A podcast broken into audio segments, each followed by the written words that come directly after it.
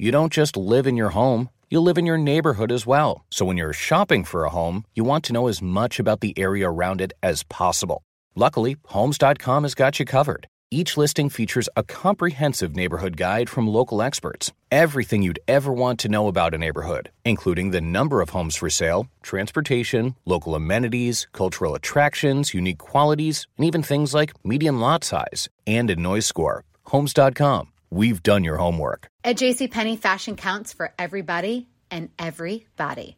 The weather is getting warmer and it's time to swap my winter layers for fun, vibrant, and cool clothing. With so many fun things happening this spring, like Mother's Day and the Wind Down Tour, it's hard to find great looking clothes that fit you just right. That's why I love JCPenney. JCPenney has so many stylish and comfortable options for so many different body types. I've been blown away by their selection and everything hugs my body in all the right spots. Refresh your wardrobe this spring with style that gets you. Something to wear that fits your favorite moments of the season at prices that feel just as good. Discover brands that get you and put style and comfort first, like Worthington and Liz Claiborne for her, each in women's petite and plus sizes. Here, spring comes in all shapes, sizes, and colors. JCPenney, make everybody count. Had enough of those supplements that leave you feeling nothing? Cymbiotika is your solution to great tasting, all natural supplements that actually work. Crafted with premium plant based ingredients, their products have no seed oils, fillers, or toxins. Try them out and actually feel the difference today. Visit Cymbiotika.com and use code IHEART for 15% off plus free shipping on your subscription order. Again, that's 15% off plus free shipping on your subscription order. Go to Cymbiotika.com. C Y M B I O. T-I-K-A dot com. I'm Alec Baldwin, and you're listening to Here's the Thing. Of all the staff writers at the New Yorker magazine, Susan Orlean covers perhaps the most ground thematically and geographically. She's been embedded with fertility shamans in Bhutan and orchid thieves in Louisiana. She's profiled a dog, a boxer named Biff, and the entire city of Midland, Texas. She combines a deep emotional understanding of her subjects with rigorous reporting, and she spends pretty much as long as she likes on each project.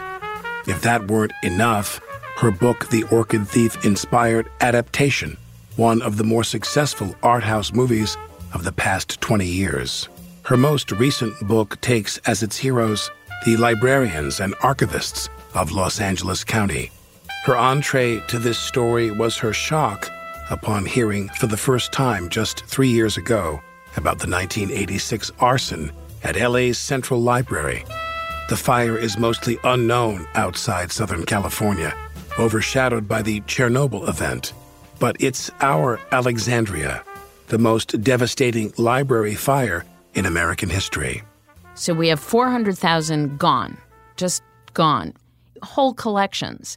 The LA Library had the largest cookbook collection in the US. They're out of print, they're gone. I mean, they had car manuals for every make and model of car starting at the Model T. Irrecoverable. Yeah. It had been developed. Librarians developed these collections over the years, finding these books, putting them together. So each library is also unique in that way. What's in the New York Public Library is not the same as what's in the LA Public Library, besides the core stuff. And, and while you can quantify it, you can say 400,000 books. The library was founded at the turn of the century. Many of these collections had been built from that time. And that can't be fixed by money. And it's like Fantasia. It's an incredibly beautiful building that is a sort of combination Art Deco, Egyptian. Downtown. Right in the center of downtown. And this was the central library of the entire LA library system.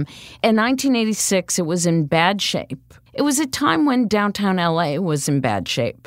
People weren't even sure that it was important to have a library downtown. I mean, Los Angeles has changed. It's unrecognizable from when I first came here. No one lived inland. There was, no one lived in Silver Lake and Los Feliz. The air quality was so poor that everybody lived as far west as they could afford, and nobody lived downtown. Describe what happened. Yeah.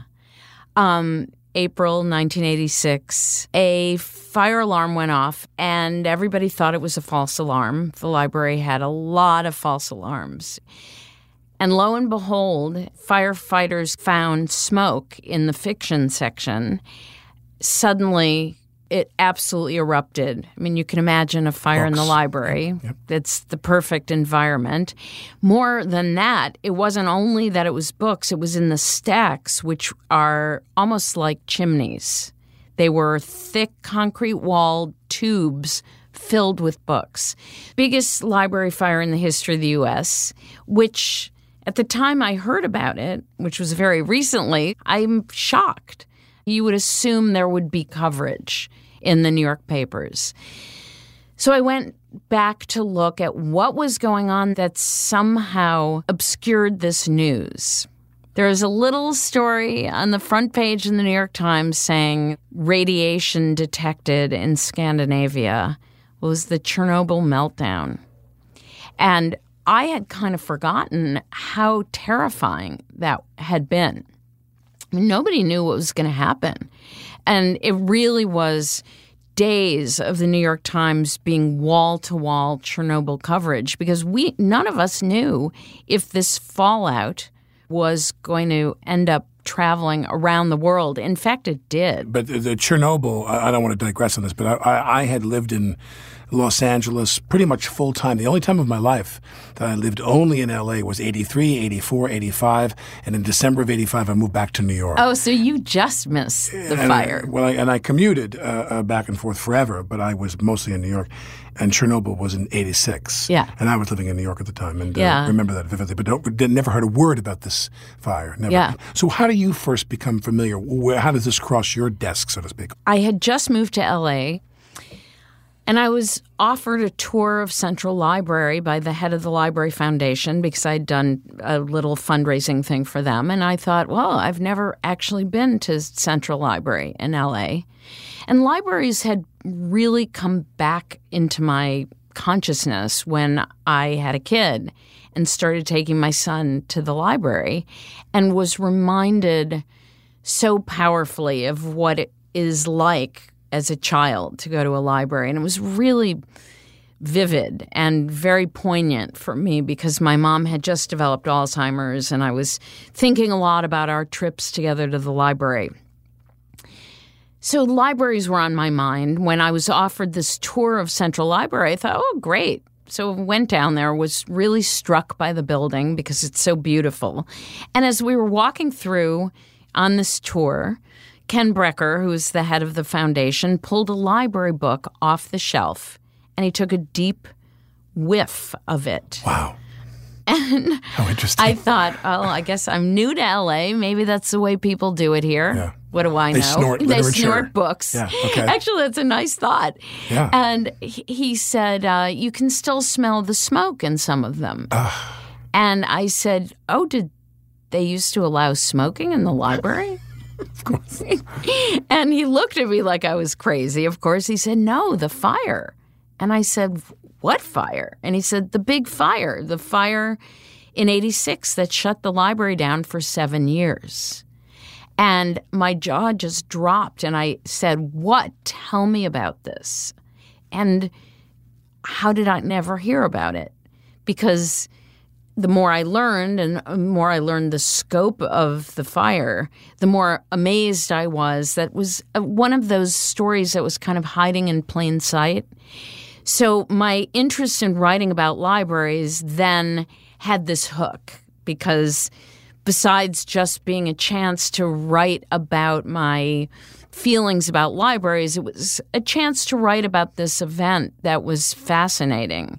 I mean, both the investigation into it, the reason that I didn't know about it, the library's recovery from it, and all of the emotions around it, which were really powerful because obviously people in LA knew about this. And for seven years, that library was closed, the main library. was the head of the in library at that time still are, is still around? He just passed away. We spent many, many, many hours on the phone. Tell me He- about him. He's uh, he was an amazing character. What's his name? Uh-huh. was Wyman Jones, and he's irascible, um, arrogant, fascinating, multi-talented guy who was an amateur magician, very talented magician, and jazz pianist who's also this head of libraries. He had come from running the libraries in Fort Worth, Texas, and was the head of the library system in LA for 20 years. Very opinionated. He actually believed that Central Library should be torn down and that the land should be sold and there should be a new library built somewhere else.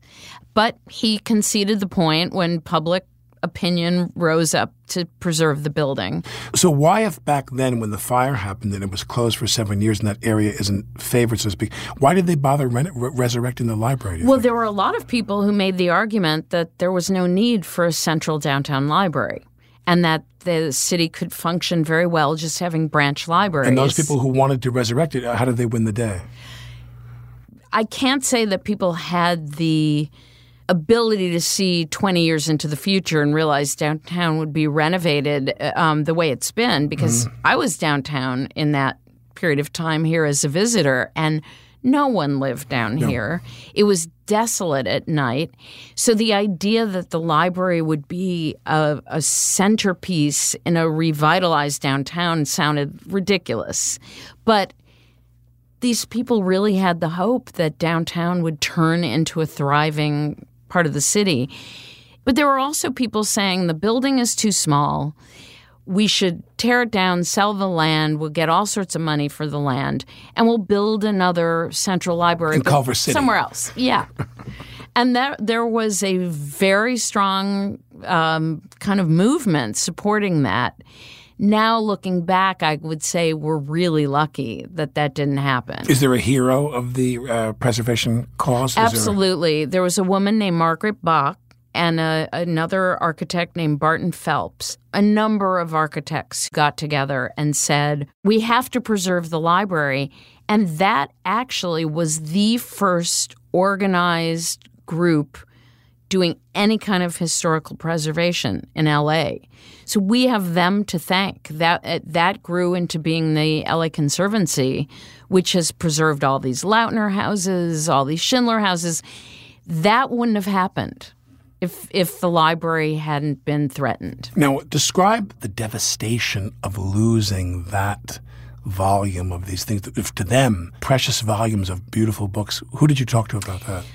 I spent time with a lot of the librarians who, many of whom are now retired, who were here at the time. The librarians were devastated. I mean, they had spent their entire professional lives developing the collections in their departments. Also, and I, I found this really touching, they were absolutely frantic over the prospect of their patrons not having the library to come to. And the city of LA hired a psychologist to work with the librarians because a lot of them really were suffering kind of PTSD. I mean, they had seen their life's work go up in smoke. They care. They Yeah. care about books in a way that you know probably you do on par because you're this is your stock and trade. But uh, you know, similar, I guess, to art, where there's an inventory of material that exists purely for a humanistic reason. People who work there are horrifically underpaid. I was guided recently by a New York Times writer uh, to uh, the plight of libraries in Iowa. And we were, uh, my wife and I have a charitable foundation, my family, and we, we were pointed toward this group of people. And there's three libraries she'd been in touch with who are struggling. Two I spoke to, I said to one of them, I said, What do you need? I didn't want to assume anything. I said, What do you need? And, and, and how much money? She said, the, the budget for the library is $5,000. What? I said, I said, wait a second. I said, you mean like a day or a week or? A, and she said, no, no. She said, everybody's volunteers and part-time people, and no one's getting Wow. paid. And she goes, books are given to us. She said, books we don't need. She said, what I need in this library is food. I need money for food because the kids are coming here and asking for food and they want to eat. They're coming from poor homes. Yeah. And I thought the average person just can't appreciate how much they must have suffered. Yeah, a number of librarians' um, marriages fell apart in the wake of this. They were really depressed. And out of a job, many of Yeah. them.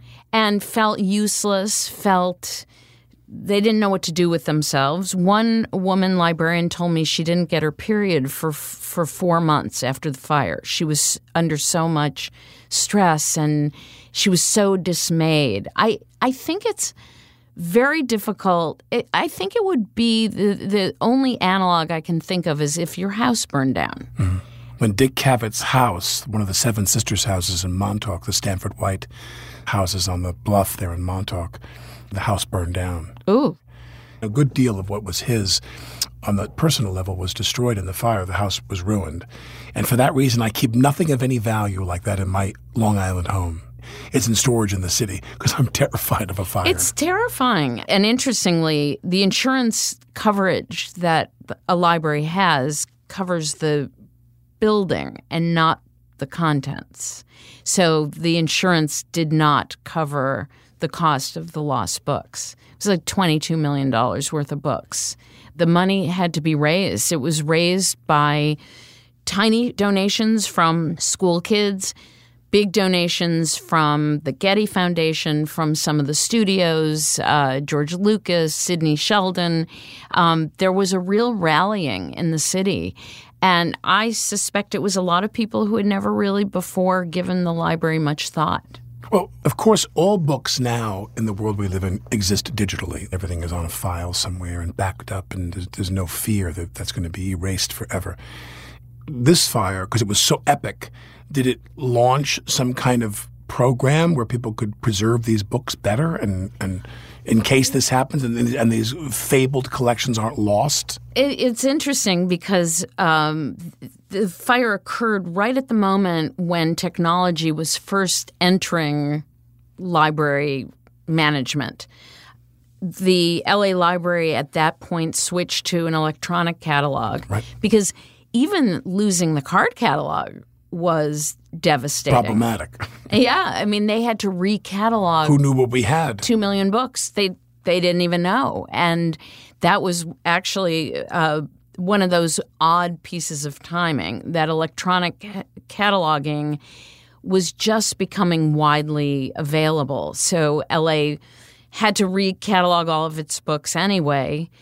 It was purchasing all of these new books to replace the ones that were lost. But the books themselves, all new books, a digital copy exists. Right.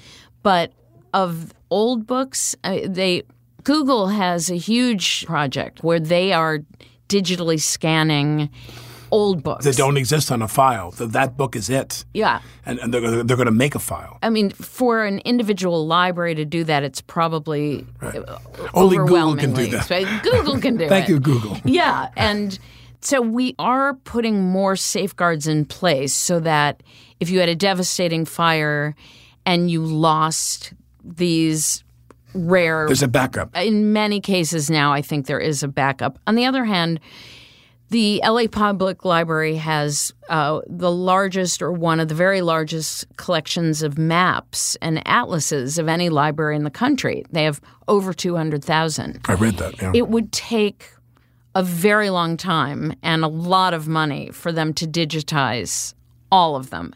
That's the goal because that would be fantastic to have all those maps, a digital copy of all of them. But it's it's an enormous amount of work for a library to do. For me, what I find interesting uh, with a book like this, you don't make it into a detective story. You don't build this book in that way. This book is a, a lot of history. How does the book begin to emerge, and how do you piece together? I guess what I'm asking is, how does Susan Orlean write a book? What do you do?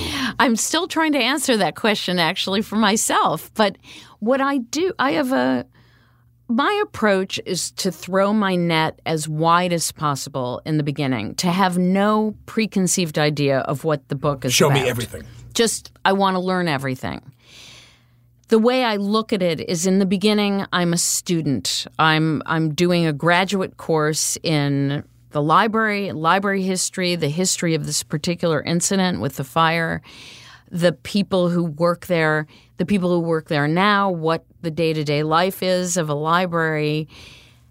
And in the course of it, you know, and the history of arson and the history of burning books uh, in the course of world events, which sadly has been a, a theme since uh, the beginning of time. As I'm doing all of this and gathering so much material, themes begin emerging to me. And what this was about was storytelling. We are creatures who tell stories, we preserve stories, and we make stories up We about ourselves. Them. We treasure them. And I feel like this was about the story of the library, and the library is the repository of stories. The people who became very interesting to me in the book, like Harry Peak, the person who was uh, accused of starting the fire, of Charles Lummis, one of the really fascinating characters who ran the library. These were people who were who made up stories about themselves, who created stories around who they were in the world, even more than the average person. So, as that theme began to emerge, it helped me organize this material and begin pruning away at what was important for me to know but wasn't important to put in the book. I chose to start the book with Harry Peak because I think people are more interested in people than they are in places or events. That a book that invites you in through a character is often one that you're willing to keep reading. And he, as a person who was a um, compulsive storyteller, otherwise known as a liar, he symbolized so much of what the book was. He's a, a kind of classic creature of LA, a wannabe actor, a dreamer, a drifter. How old at the time of the event? He was in his 20s, and he also kind of intersected with LA history in a very interesting way. Um, and I won't necessarily tell you the denouement of his story, so that will leave a little bit of mystery. But even the way he left this earth was very much a part of what was going on historically Of in. Los Angeles. Yeah. But my challenge is I like writing about things I don't know anything about. So I begin as a student and then I become a teacher. And I try to turn to readers and say, let me teach you about this amazing thing I learned about. And like a teacher, I have to figure out how can I tell you this story in the most compelling way that keeps you engaged. And I don't have to include every single thing that I learn because there's just too much, but instead create a narrative that will bring you into the story and you can follow the the journey of learning about why this topic interested me. Susan Orlean, New Yorker writer and the author of The Library Book about the 1986 LA Library Fire. If you're as fascinated as I am by all things New Yorker, you should listen to my interview with the intrepid Tina Brown. Coming from Vanity Fair, she was greeted with skepticism when she took over the New Yorker in 1992. It was much more um, open warfare against me at the New Yorker at the beginning, you know, because we had this huge kind of uh, pushback from the old guard, expecting that this was going to be me putting Demi Moore and, and uh, in the magazine. I mean, for instance, the cartoonist uh, Bob Mankoff, he thought that I was going to uh, cancel all the cartoons and just put pictures in. Hear the full interview with Tina Brown in our archive at here'sthething.org.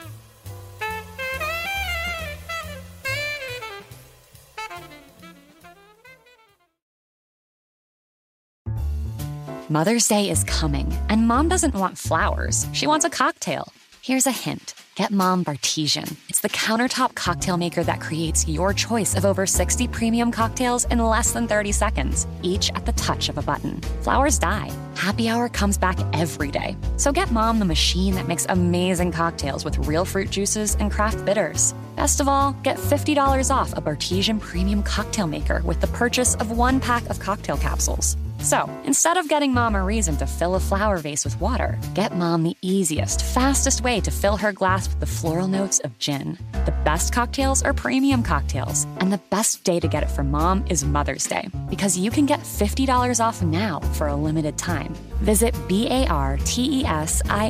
dot com backslash mother to get the best premium cocktail maker for mom at the best price for you.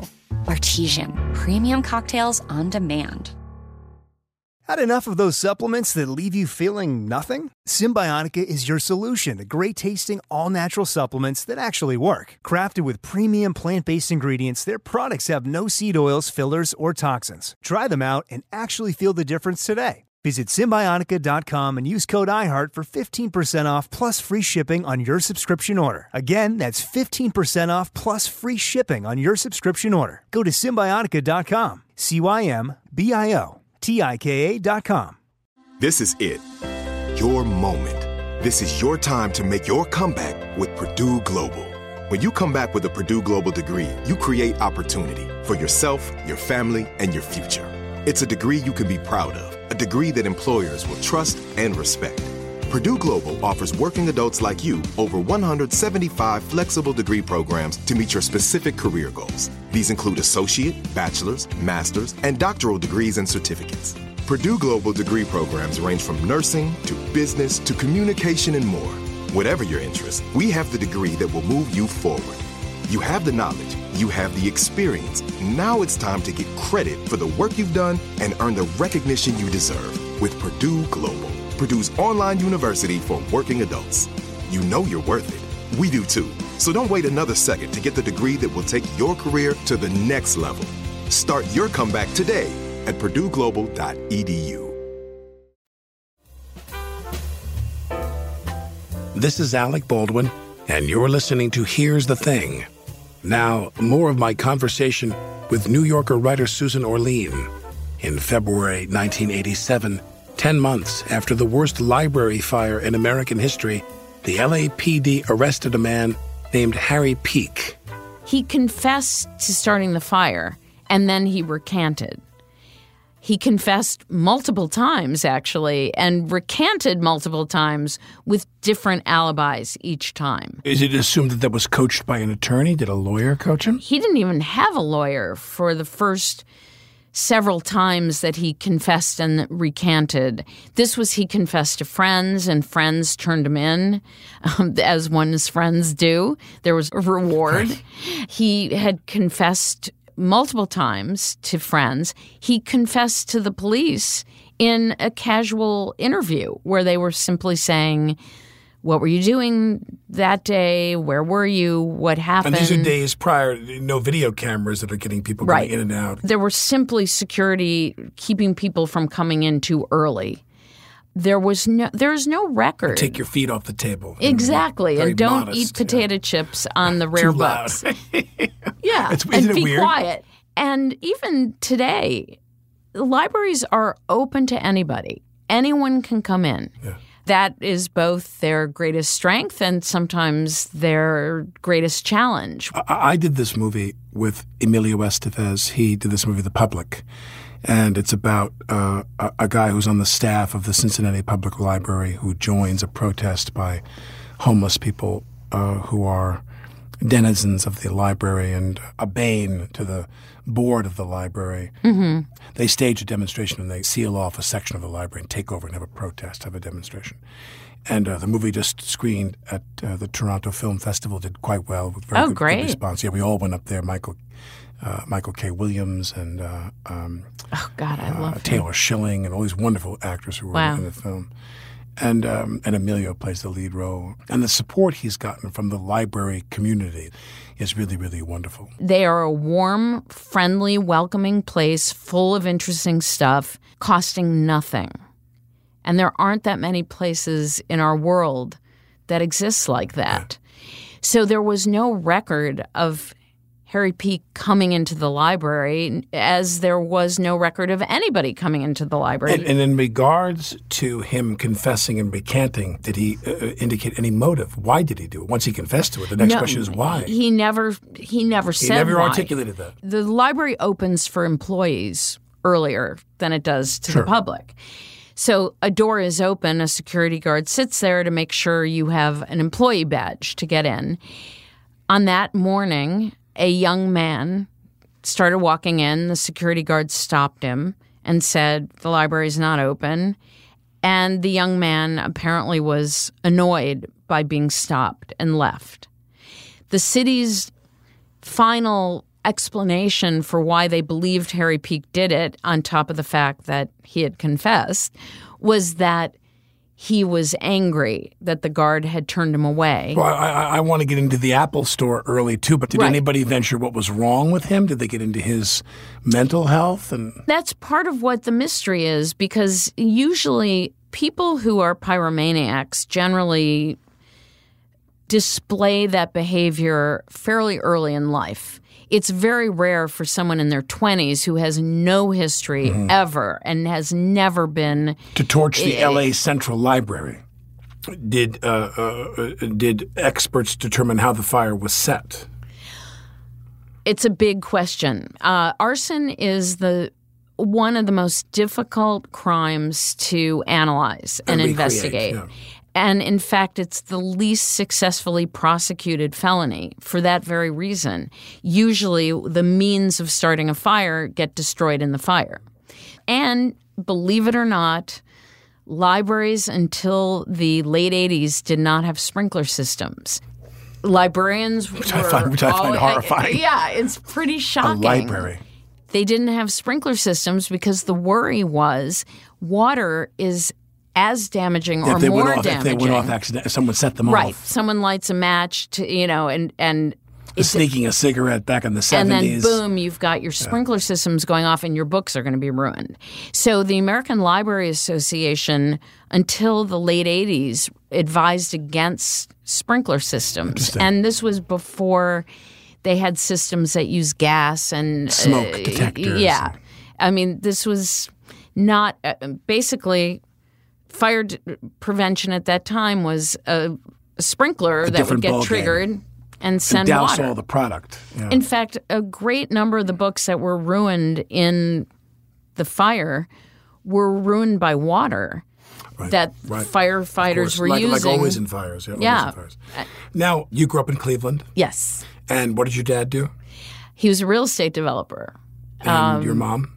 Mostly a mom and part time worked in a bank. When you were growing up in that household, what were books in your childhood, and what was your relationship Everybody to was a big reader. They were. My parents were great library goers, and they grew up in the Depression. I think they felt, as many people who grew up in the Depression felt, if you could borrow something, why would you buy it? They were not big on buying books. It, it was to them a luxury that was didn't make sense. You could borrow a book, so we would go to the library all the time. I grew up going uh, at least once a week, if not twice a week, taking books out. I didn't start buying books till I was in college, and I think I was buying textbooks and suddenly became obsessed with owning books. My parents, to the day they died, they had the money to buy books. They lived through the depression and and they had were very comfortable and could have afforded any books they wanted. They it was something that was embedded in them that you borrowed books from the library and you didn't buy them. So In we my- didn't have a lot of books in my house. Even when I go to Barnes and Noble, I love it, and I just sit there. I get the same feeling. I'm in, I'm in a room full of books. Doesn't matter whose name is on the the, the door. Oh, Yeah. By Lincoln Center, the one by 66th and Broadway, they closed. now. And when Yeah. it closed, I was that was my Barnes and Noble. I was devastated. Yeah. Not even the big one on um Uh, the on 80th 80th, 80th on and Broadway. Broadway. That was yeah, the old Shakespeare. Yeah. Uh, I didn't. I didn't. Uh, I didn't go to that one. I didn't like that as much as that one uh, by Lincoln Center. I loved that bookstore. and When it closed, I was so sad. Oh, it's it's a heartbreak. Now, I want to ask you because we are going to run out of time. Um, how does writing congeal in your life? Like, when do you decide that's what you're going to do with your life? I mean, it's a big commitment. I started writing when I learned to read. And I- I never thought I would be anything other than a writer. I wrote little books for my family when I was really young. I'm not trying to say I was a prodigy. I just, writing always seemed to me to be the filter through which experience made sense to me. Communicating, telling stories seemed like a natural transaction between me and the world. Yeah. Just it was just what I wanted to do. When I was probably in college, I realized what I really wanted to do was tell true stories. I didn't want to write fiction. I wanted to learn about the world and particularly learn about things that they hadn't noticed or hadn't thought about before. And trying to figure out how you do that for a living was, of course, a bit of a challenge. But when I discovered The New Yorker, I thought, aha, I get it now. This is where you write those kinds of stories where you examine life and and tell their stories. So it was my dream to work there and I'm lucky enough to and I've never done any I waitressed but other than that I've never done any other jobs. You think that Orchid Thief was your most cinematic book? Well, the funny thing is I think none of them are and yet So, so what, what surprised you about that? I mean, they made this into a very famous movie. Did that surprise you when they came and said, we want to make a movie? completely surprised me. In fact, when it was optioned, and it was optioned immediately before I had even finished the book, I thought, I have no idea what these people think they're doing. It's a very um, discursive, uh, sort of reflective, internal book. I cannot imagine how you're going to make a movie out of this. But that's not my problem. That's your problem. And I remember saying to a friend, they're going to have to make the crime be a murder or something more dramatic than just stealing orchids. It's just impossible. And there's going to have to be some sex in it somehow. and lo and behold, there you go. I, I mean, when I got the script for adaptation, I read it and thought, you people are crazy. I don't know what you're doing, but at least I'm right. You did have to put in a murder and a car crash. I've had this funny relationship with Hollywood that I write things that I want to write and I they are not conventional in any way in terms of Hollywood's sense of a story and yet They come knocking. they come knocking and I'm delighted. And you don't want to write screenplays. Well, I've never particularly been interested in it, but we are adapting this book for television and I thought, you know what? I'm to I'm to give it a shot. I think it would be fun to try a different kind of writing. That's cool. Um, But there's so many things I want to write about out in the world that um, I've never said I want to be the one to adapt my work. I've I've always found it mostly people option my work and I think I have no idea what you are going to do with this. so just call me when it's done and I'll come to the premiere. Yeah. I'm very happy. Give me a few days notice so I can get my dress to the dry That's how I feel about movies I'm in. really? I don't want to see the movie. They'll say, oh, you want to see a cut of the movie? I'm like, no, I'll come to the premiere. I suppose now that I live in LA, my interest in working on the adaptation of this book is more than it was when I lived in New York because I'm going to work on it with a friend who's a wonderful writer. It's more conducive to be out here, maybe. Yeah. Um, but What do, you, what do you think living in LA is going to do to your writing? boy, I wonder about it, except, um, you know, there are the stories that I'm interested in writing, I think, are the same that they've always been. And I don't see a big change in that regard. Okay. I've lived in a lot of different places since I began writing. I lived in Boston, in New York, in upstate New York, um, in Boston again, now in LA, and I my writing has remained really consistent. I think there are stories that I'll find out about because I live here that I might not have seen otherwise. But in the heart of the writing, I feel that that's such an internal thing that where you're living doesn't affect it as much. You, you're married to John Gillespie, Last time I checked, worked at the Lampoon. he did, and is Is- very does he crack you up all the time? Is he funny? He's very funny. He's very funny.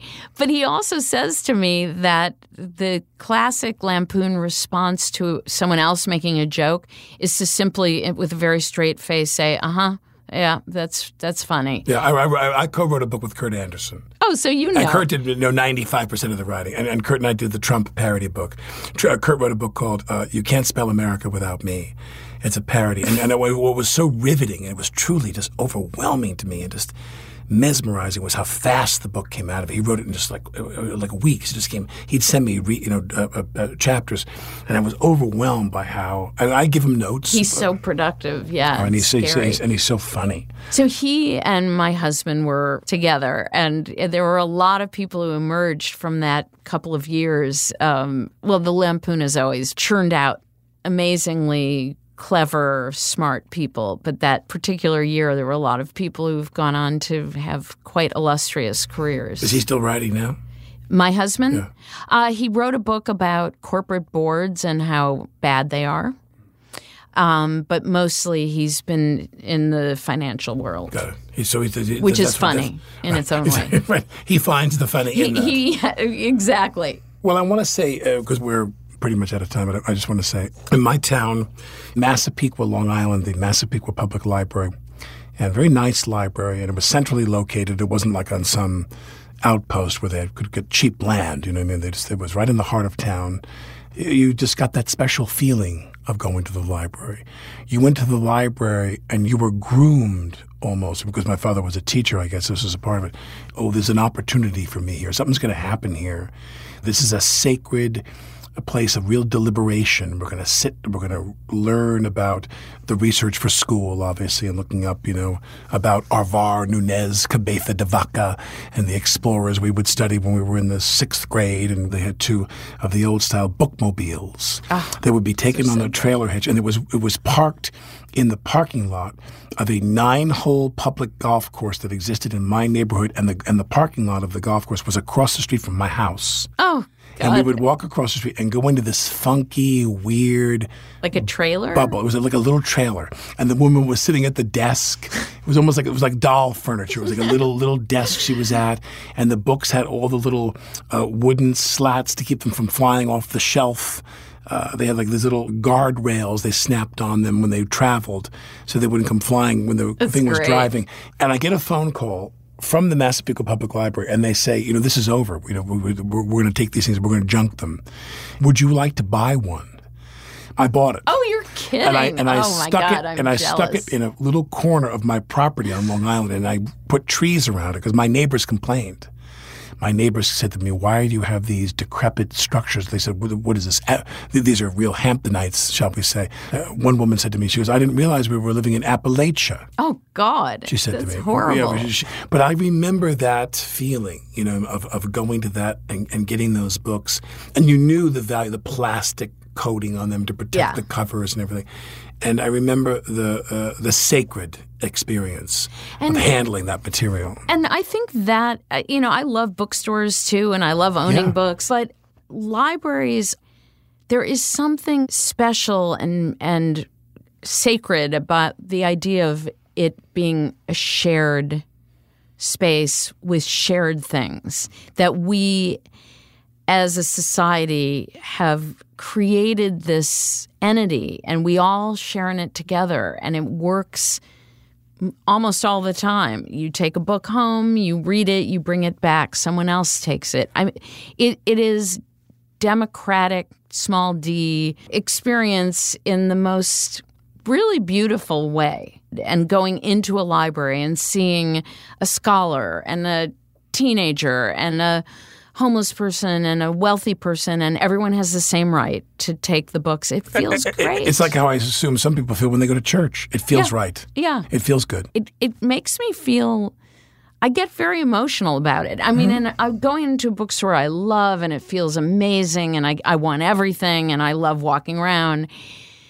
That element of thinking, wow, we can really do things together as a society and have it work is particular to a library and it feels so gratifying. Well, I, I'm really looking forward to seeing the, a movie of this because something tells me, like Orchid Thief, it's an unlikely subject into something that could become a very, very engaging film. Thank you. I hope it. I hope. I hope it makes it to the screen in some fashion. Yeah, thank you so much. I'm I'm excited about it, and I think um, it will be a pleasure to highlight this world of libraries in some way um, because they really, especially at this moment in time when so much else feels so dark and troubled. At risk. They are real beacons in the world at the moment.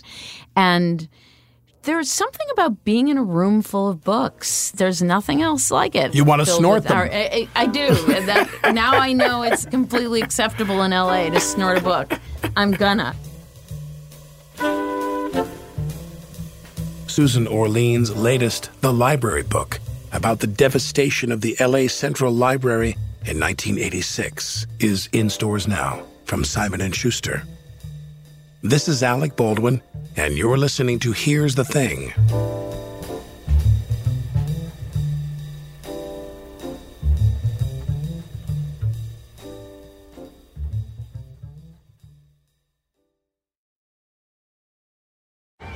Hey guys, you know what this playground could use? A wine country, huh? A redwood forest would be cool. Ski slopes! Wait! Did we just invent California? Discover why California is the ultimate playground at visitcalifornia.com. We went from normal life, healthy child to acute lymphoblastic leukemia or B cell ALL. The St. Jude team came up to get CJ via ambulance. Shortly after that, I noticed a rainbow. It meant that there was hope. We were driving into hope. To have hope is to have your child healthy, and we have that because of St. Jude. You can help kids fight childhood cancer. Please become a St. Jude Partner in Hope today by visiting musicgives.org.